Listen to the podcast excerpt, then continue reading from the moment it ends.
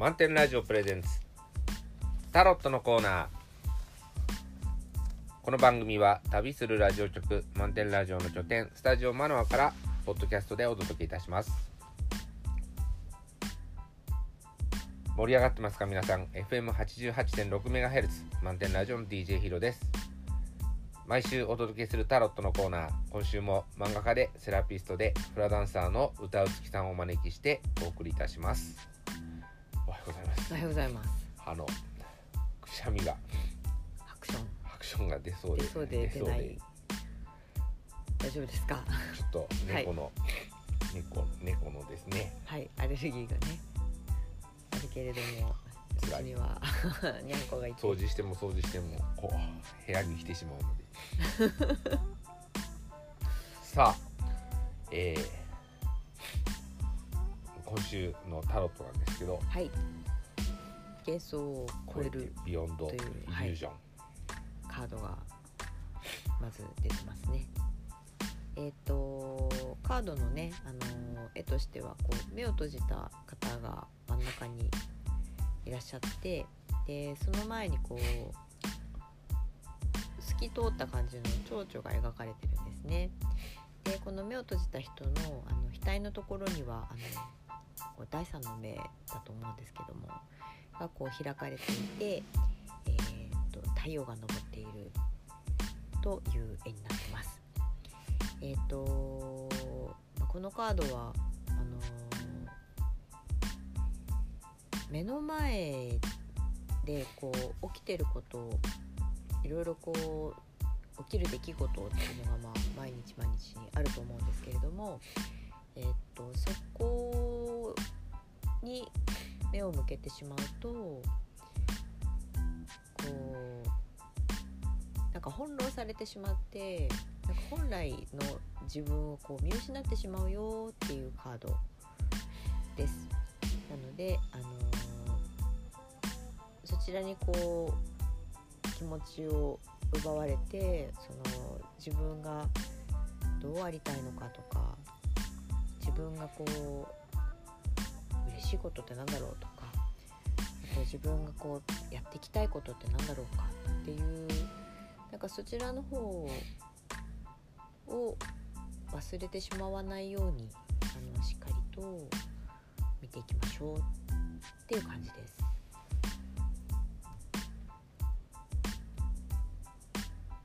私たち毎日ねいろいろ忙しくてあの朝起きるともうやることがあって あれをやってこれをやってこれをこなしてみたいなことがあってこうあっという間に一日が終わってしまうんですけれどもその、まあ、どうしてもこう生きていくのにねあのやんなきゃいけないことっていうのはたくさんあるんですけれどでもあのそればっかりにこう意識が向いてしまう状態っていうのがまあ気にしなければ多分それで過ぎていくんだと思うんですけどでもこうなんでしょうね。自分の内側に目を向けるっていうことみたいなんですけど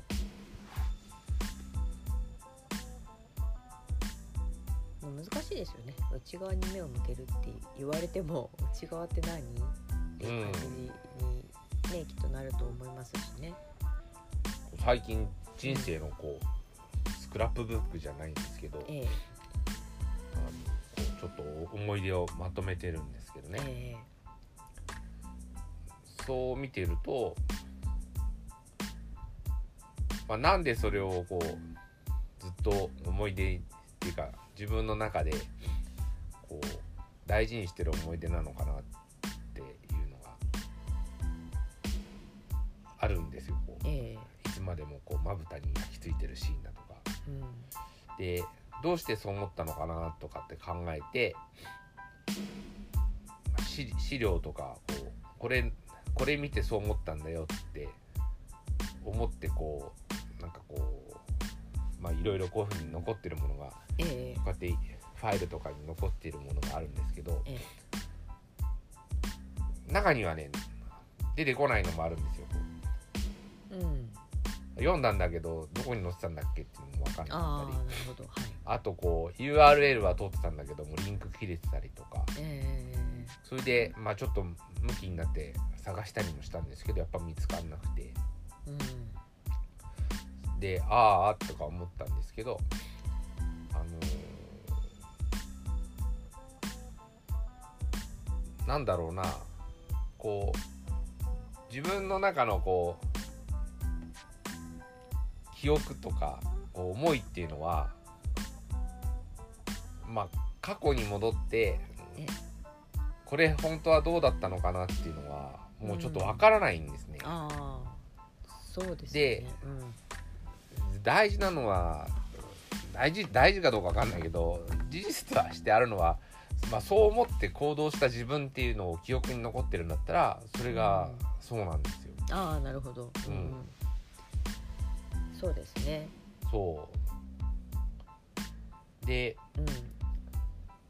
あの私はこうラジオをやっててこう200回目の時にえふっとこう200回目はまあ九州でやろうと思ったんですけどええ記念の時には、はい。それで出発する直前かなんかにその、まあ、私の好きな九州のあのミュージシャンの人がええ。なんかこうインタビューに答えててええ「いやここでやったよね」みたいな感じ、ええ。場所が書いてあったんで、ええ。えーじゃあせっかくだからここに行こうと思って、えまあ、行ったんですけどその記事っていうのはどこにも見つからなくて、えうーん。消され消されちゃうんだみたいな、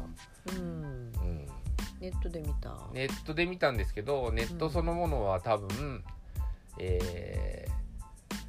それはあの久留米のね六角六角橋かな？六角堂っていうその広場がオープンした時のえイベントのチラシかなんかなんですよ。えだからないことはないんだけどネットにはない。うん。だから探せば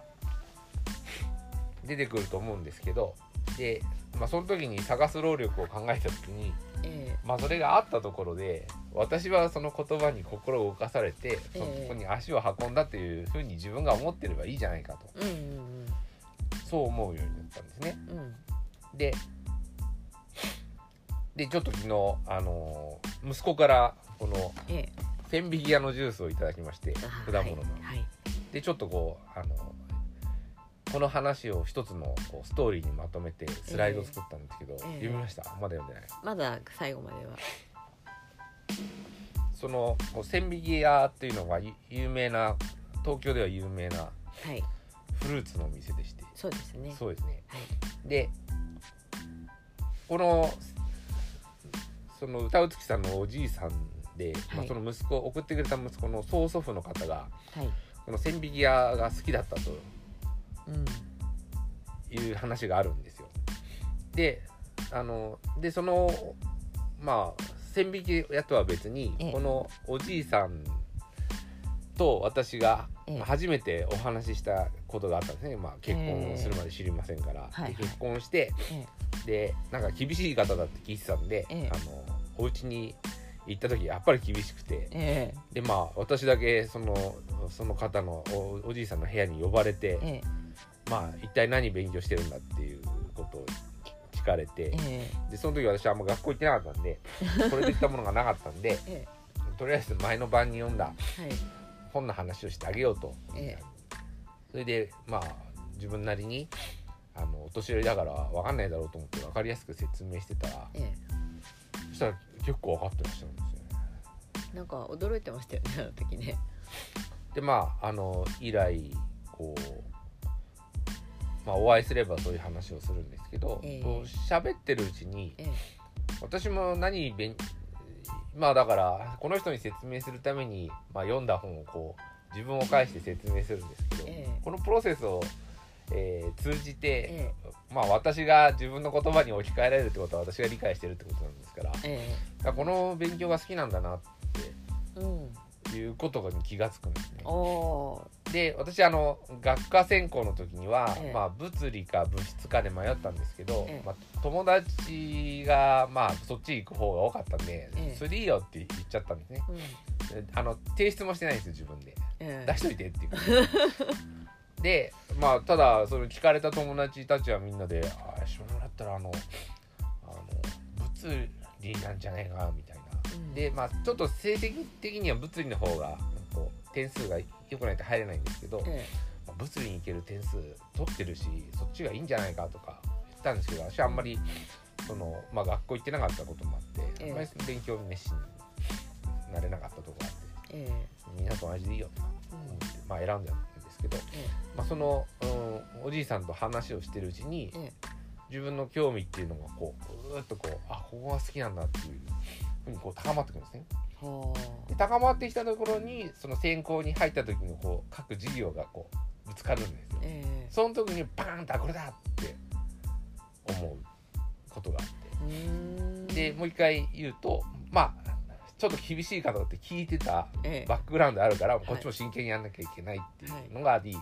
えーまあ、勉強してることを自分なりにこと言葉でまとめていくうちに気がついたところにさらに授業が始まってっていうこうはいはい。こう重ね技でうん。あのこ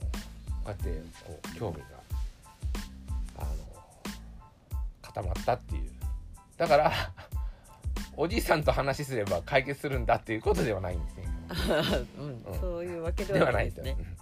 でこのただおじいさんがこのなんかどうでもいいこうあの突っ込んでこないような雰囲気をえあ聞いてもこう右から左に流れるようなリアクションしかさされないような方だったらやっぱりここまでいいかなと。えあそうでしょうね。うん。だからあの聞く気がない人に、えー話してもこっちも疲れるだけですので、ええ。私も、うんそうじゃない人に話してるともうあ勉強嫌になったって思うかもしれないしそれは分かんない。でまあそんな話をしてですね。で、まあ、そこで選んだ道がやがてその息子はもう結局その先生にお世話になる、ええ。そのグループの中の一人になるんでえだからこうあのすごいなって。え不思議なもんですね。でここで大事なのは私はそのおじいさんから直接はい。千匹屋が好きだってことは一切聞いたことないんですあだから確かめようがない。ん。あの風の噂でしか聞いてなくてでその風の噂がもう本当かどうかっていうのはこう親戚の言葉って非常にこうバイアスがかかっててそうですね。信じるに値するかどうかもわからないんですけど、でもそれも知ったのもその時じゃないですよ、じゅじゅうん、だからご50近くになったら40代だから40代ぐらいだからうん。最近まあわりかし10年50年にそうですね。まあ何年か忘れちゃいましたけど、えでねこう本当かどうかはわからないんですけどえ、え。まあ私の中でそうするとあじいさんは千匹屋が好きだったんだってよえうん。こう思うんですよね。えででそこで私は結構あの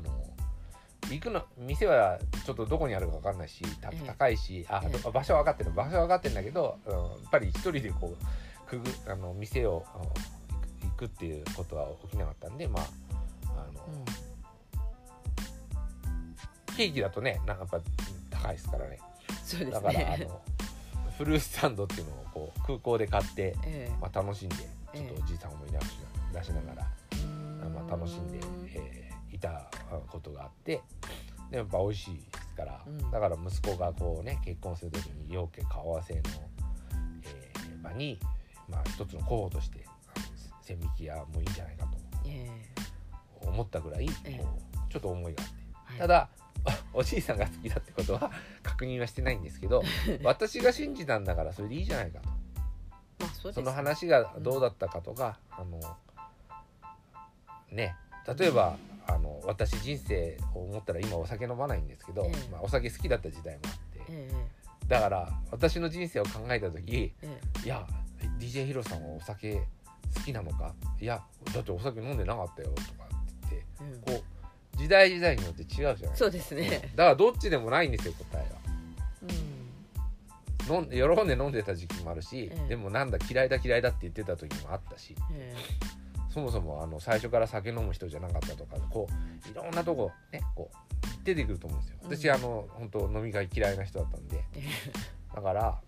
うんどこを取っても私なんですけど、ええ。結局それを受け止めた人はがどれを信じるかなのかなだからこう、うん。この「ビヨンド・イリュージョン」っていうのはえだから目の前のことに翻弄されちゃいけないよ。うん。信じたあなたがどうしたかっていう。ああなるほどね。だから聞くに信じるも信じないも関係ないっていうのも一つの選択だし、うん。なんかそう思ってそうやったんだったらそれはそうだと思ってるんだったらそれをだ大事にしてっていうかそれによってあなたが動いたんだったら、ええ。まあ、その動いたっていう事実が事実として残るんだろうしっていうふうに考えると、うん。結構楽しいかな、そうですうん。ね、だから、それがねああどうせあいつの言うことなんか信用できねえとかさ、うん。だからこうやって私は今まで本当に、えー好きだったのかどうかを確かめようとこう躍起になってねこうん。うなんか確証ないかって言ってもそうどこ取り出しても分かんないですよ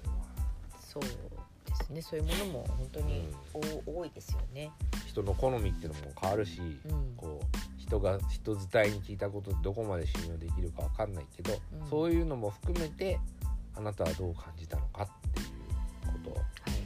い。なのかなっていうふうにこれ思ってですね。でまあ結局、うん。そのまあひいおじいさんおじいさん本人あ親？はいひいおじいさんおじいさん。親親。子って 4, 4代にわたってこうぐるっと回ったのかなと思ってねこう鈴木がなるほど。なんか不思議だなと思って。面白いですね。いやか彼はなんでこれ選んできたのかわからないんですけどね、うんまあこういう話を聞いて何かこう引くものがあるのかわかんないですけどなんかあのー今それが特に何何っていうのがなかったとしてもなんかそういうのにこう触れたっていう記憶はどっかに残るかもしれないから、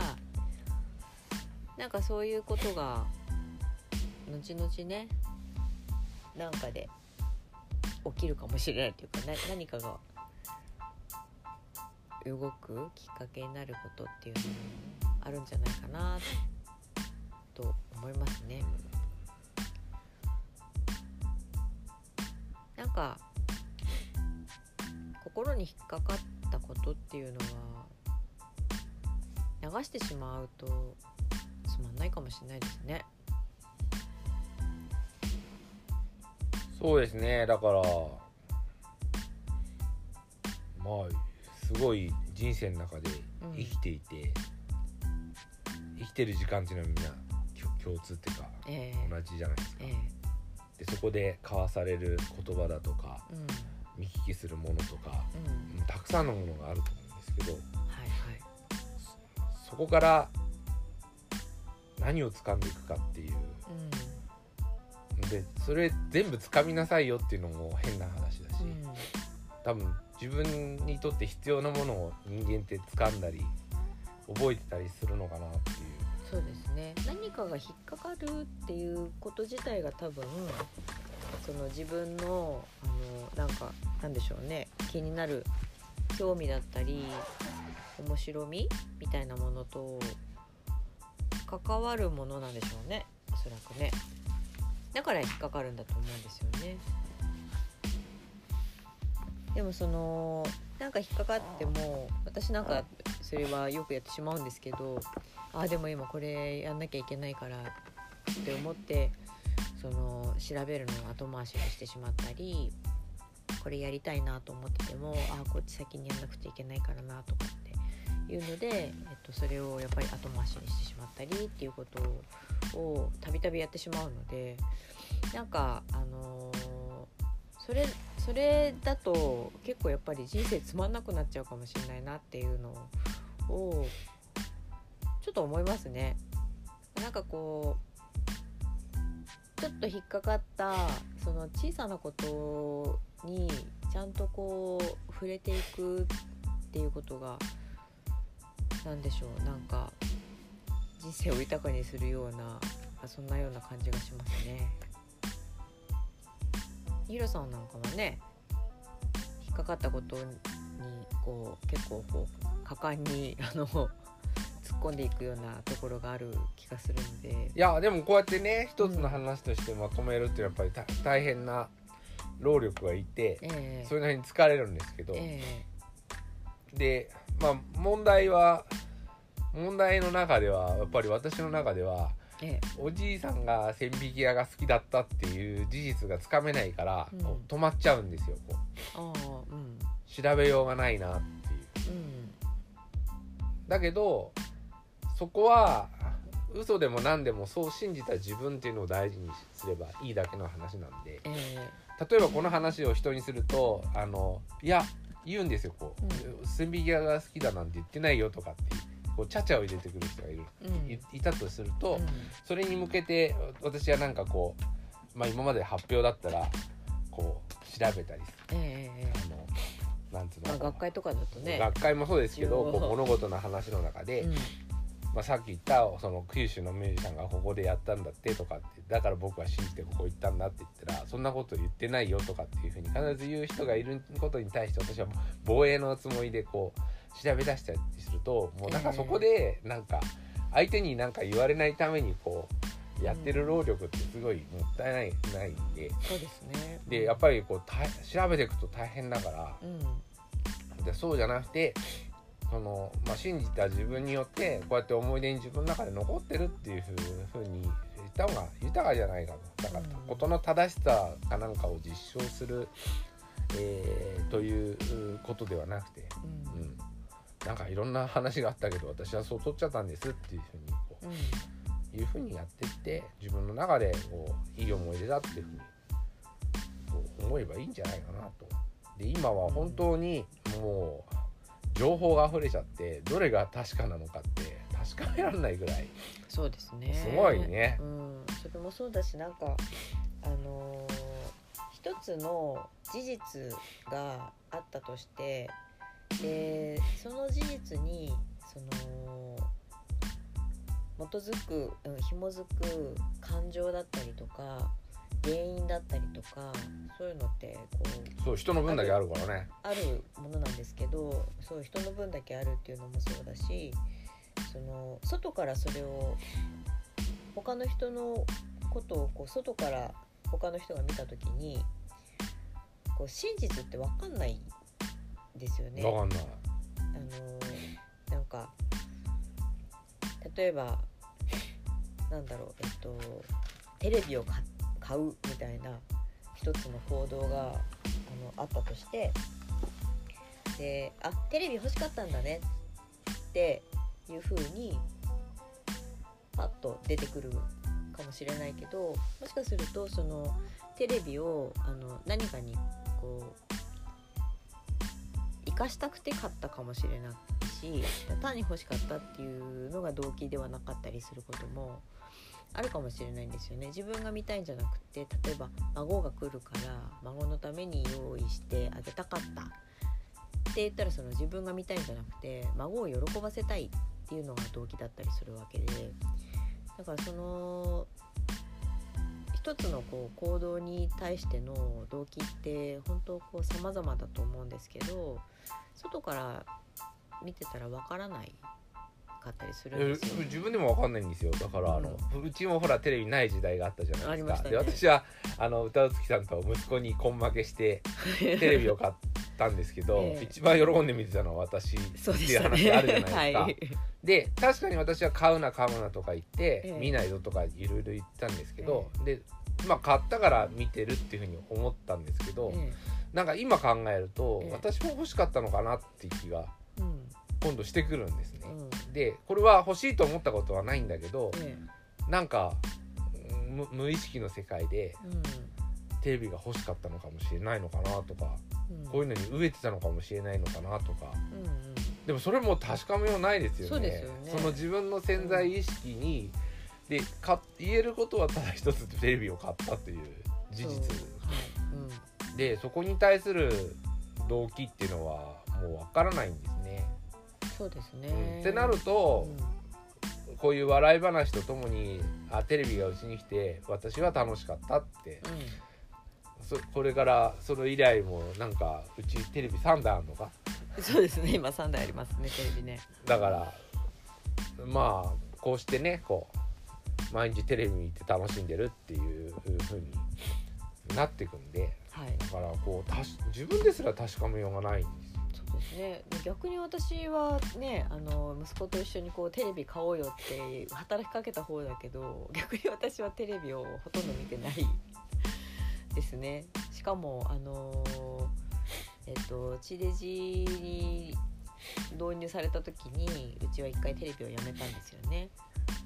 そうです、うやめたっていうか買ってなかったそう買ってなかった。まあ実質だからやめるって言ってたから買わなかったんですけどえっとなのでなんかこうそそこになってから自分がそのテレビはあんま見見てない状態だったからなんかあの変な話こうえって思われるかもしれないけどテレビの見方がよく分かってないっていうかでまあうちうちの場合ねそのヒロさんがこうテレビのなんていうんですかこう線をいろいろ工夫してつなげているので、いやあれもね二度とできないと思う。うん、それ自分でもどうなってるか分かんない。え一体どどこでどういう風になっててあのどこでそのな生の放送が見れてどこだとどうなってるのかみたいなことが実際よくわかんないんですよ。だからなんかこうヒロさんがいじってるものを私がいじって消してしまってもいけないしと思うとなんか今怖くてテレビ触れないみたいな感じになってるのであ決し見えないんてですけど。消えるのが怖いんだったら、はい。あの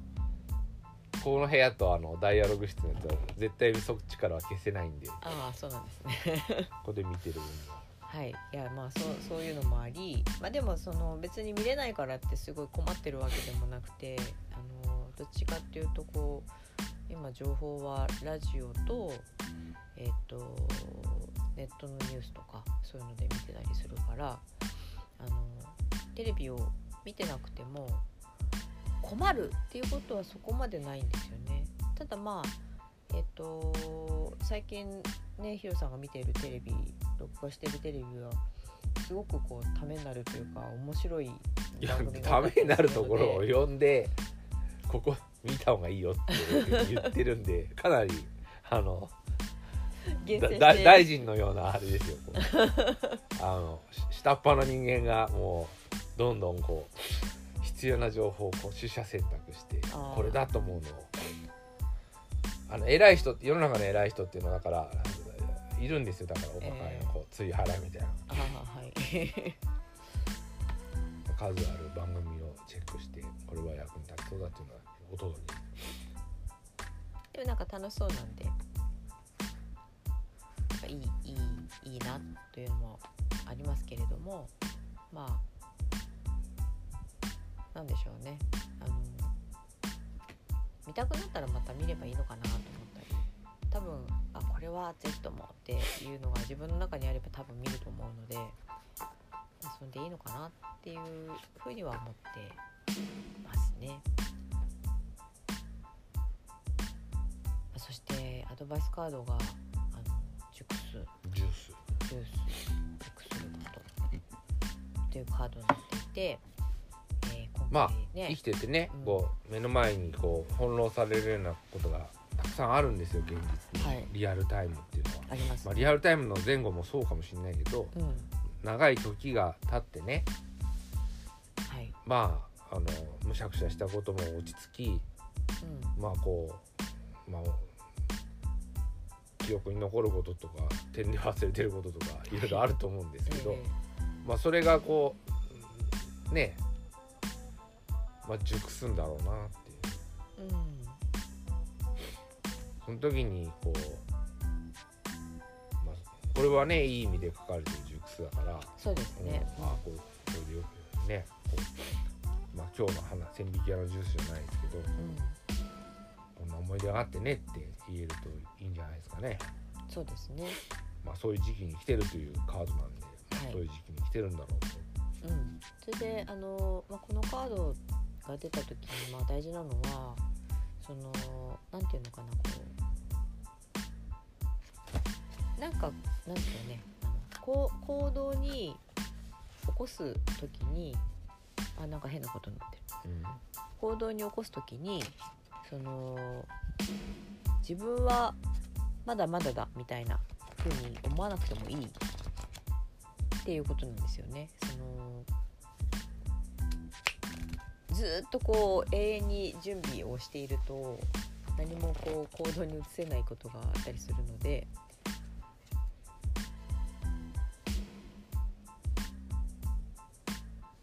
なんでしょうねためらわないでやってみようっていう意味合いもこのカードにはあると私は思ってます。だから自分なんかまだまだだからって私なんかもよく思っちゃう方なんですけどでもあのそれを言ってると本当に永遠にまだまだで終わってしまうのでとにかくやってみようという意味が込められてるような気がします。でこの、あのーカードはあのリンゴですよねこれきっとねあの、まリンゴっぽい木の実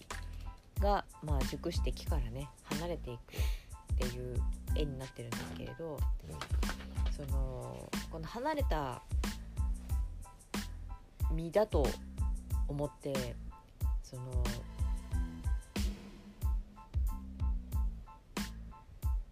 一人でね自分でこう自分の道を進み始めるというか飛び込んでいくというかなんかそういうことをしてもいいよってこう後押ししているくれているような感じがします。なのでね今なんかあのー何かしたいなってでもなんかそれをするためにはあれもやんなくちゃこれもやんなくちゃってこう準備って確かに大事ではありますけれどもそのさっきヒロさんがね、えっと誰かに何かを言われないためにいろいろその証拠集めというかこう確証というかそういうものをこう固めていくみたいな作業をやっていると多分ずっと動けないんですよ。どこまでたってもあの絶対にこうだっていうことっていうのって難しい場合が本当多いと思うのでだからどこかでよしって思い切って自分が感じたこととか自分が信じたことをその進んでいけばいいと思うんですね。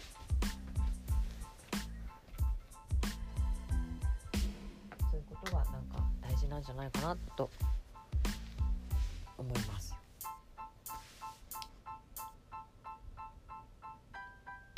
そうですね。そして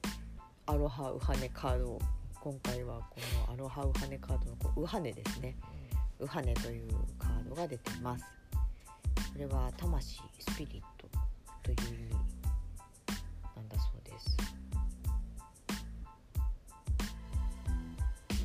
これはもうね前のカードをそのまんま言ってる感じですよね。そのいやだから魂やスピリットににの信じた方へっていういうこう出るじゃないですか、えでも自分の魂とかスピリットってどこにあるのか分かんないわけじゃないですか、だから結局それが分かるまで動けないって思っちゃうかもしれないんだけどもうん。うんうその時にはそれがスピリットだと思ってやったんだったからそれでいいんじゃないかってことなんでそうだと思うんですよ。だからうん。いくら考えてもこうこう、まあ、行動に移すってことが大事でいくら考えても過去の自分はた魂に従ってたのかどうかもわからないし、うん。あ従ってたんだろうなって思うことですね。だからテレビいらねえとか言って 言ってたけどあの時は自分も欲しかったのかなってか思っちゃうわけじゃないですか。スーパーボール見なかったのは確かたいけどだからインターネットでも見れるじゃんっていう話でしょ。まあねそうなんですけどあの時はなんかスーパーボール家で見れるよっていうのでなんか買ったような気がするんですよね。でも当時ねだから自分がラジオっていうのをやってて、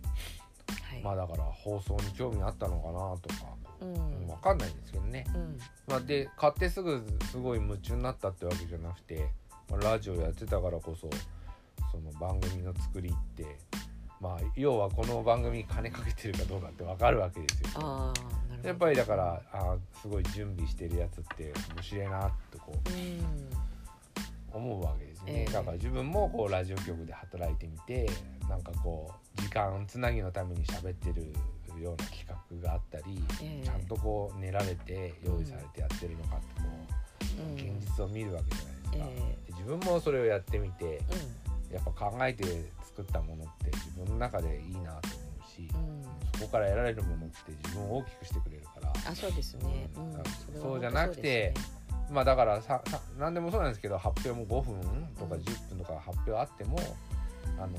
その時の瞬間のアウトプットって変わんないかもしれないけど、うん。やっぱ自分にかけた時間っていうのは後々の自分に跳ね返ってくるんじゃないかああそれ本当そうですよね、うん、なのでぱりそういう生き方したいなとテレビを見るたびに思ったり、ますそうですね。まあそれでその今ね言ってたそのな何がその魂なのかスピリットなのかって分かんない。魂に従うってどういうことなのかっていうのもねこう考えても分かんないっていうお話ありましたけど多分考えても分からないんだと思います。そうだから行動してみて、うん。えーでまあしばらくしたらそれがね魂に従ってやってたのかどうかっていう答えを自分の中で分かってくる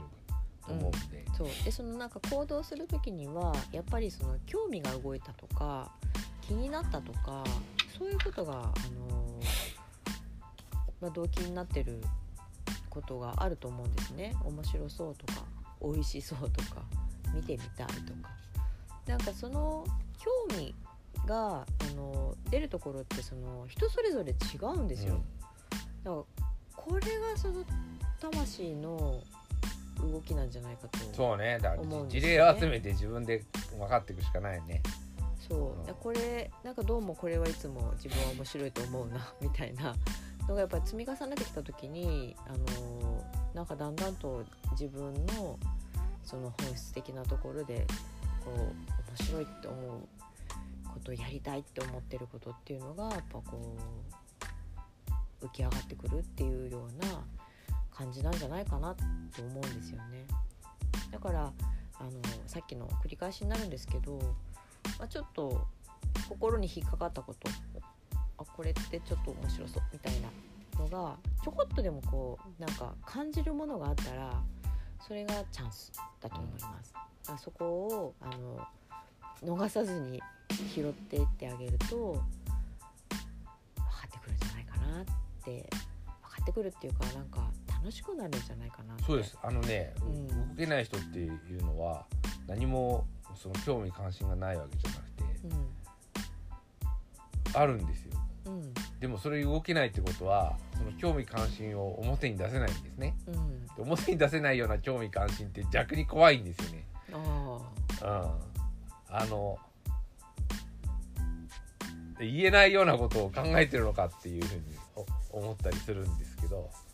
うんなんかそれは分かんないですけど。と私は思う。うん。だからもう思ったポンにポンポンポンポンって動いてもらった方がなんとなく軽やかかなっていう、そうですね。いやまあでも、えっと、動けないことの中にはあの全部じゃないですあけどまあね。例えばこう親からあのなんでしょうね。こうちょっとそんなのはみたいに言われたこととかちょっと動きづらくなったりとかすると思うんですよ。例えばうちの母なんかはその飲食店とかそういうことをそういう仕事についてえっと水商売って言ったんですよね。でなんていうのかな当時の母のニュアンス的な感じではそのちょっとこう飲食店に関わってる方はあのごめんなさい私は思ってないんですけどあのちょっとあのなんでしょうね少しこう下に見るような感じのニュアンスを含んだ言い方をしてしたことがあったんですね。でそれを聞いた時に私はなんかすごくこう腹が立ったりとかしたことがあったんですけどでも母はそういうふうに思うんだって思ったらなんかそういう道って選んじゃいけないのかなとかそういうことをこうやってみたいとか思っちゃいけないのかなっていうのをなんかやっぱ感じてしまうっていうことはあったんですよ。でまあそうそういうふうに思っていたんですけど、まあ、妹がねその飲食店をちょっとやったことがあって今はあの料理研究家なんですけどあのその料理研究家になっていく過程の中でその飲食店をやったことがあってで母はそれすごい応援したんですよね。だから何だったのかなあれみたいな 風にあの私はこう思ったこととかもあってあだからその母がその時に言ったことっていうのはどういうことだったのかっていうのはもう分かんないんですよね。うんなんでそれを言ったのかその時の気分だったのかなんかそう言ってるのにその飲食店をやってる妹はあんだけ応援してたっていうのは何だったのかなって思ったりなんか本当にこう分かんないんですけどその、まあ、母が発した言葉に私が翻弄されたってことだと思うんですね。でだからそれはでもあのそこは翻弄されないでほしいです皆さん。あの人が何か言ったからそれにそれを言われないために自分の行動を制限するとか自分の感覚を曲げるとかなんかぜひそういうことはしないでほしいなって思いますのであのから誰かがこういうふうに言ったから誰かにこういうふうに言われそうだからっていうことでその自分の行動を変えないでください。自分がいいなって思う方向を見失わないで進んでほしいなと思います。はいはい、ではありがとうござありがとうございましたいました。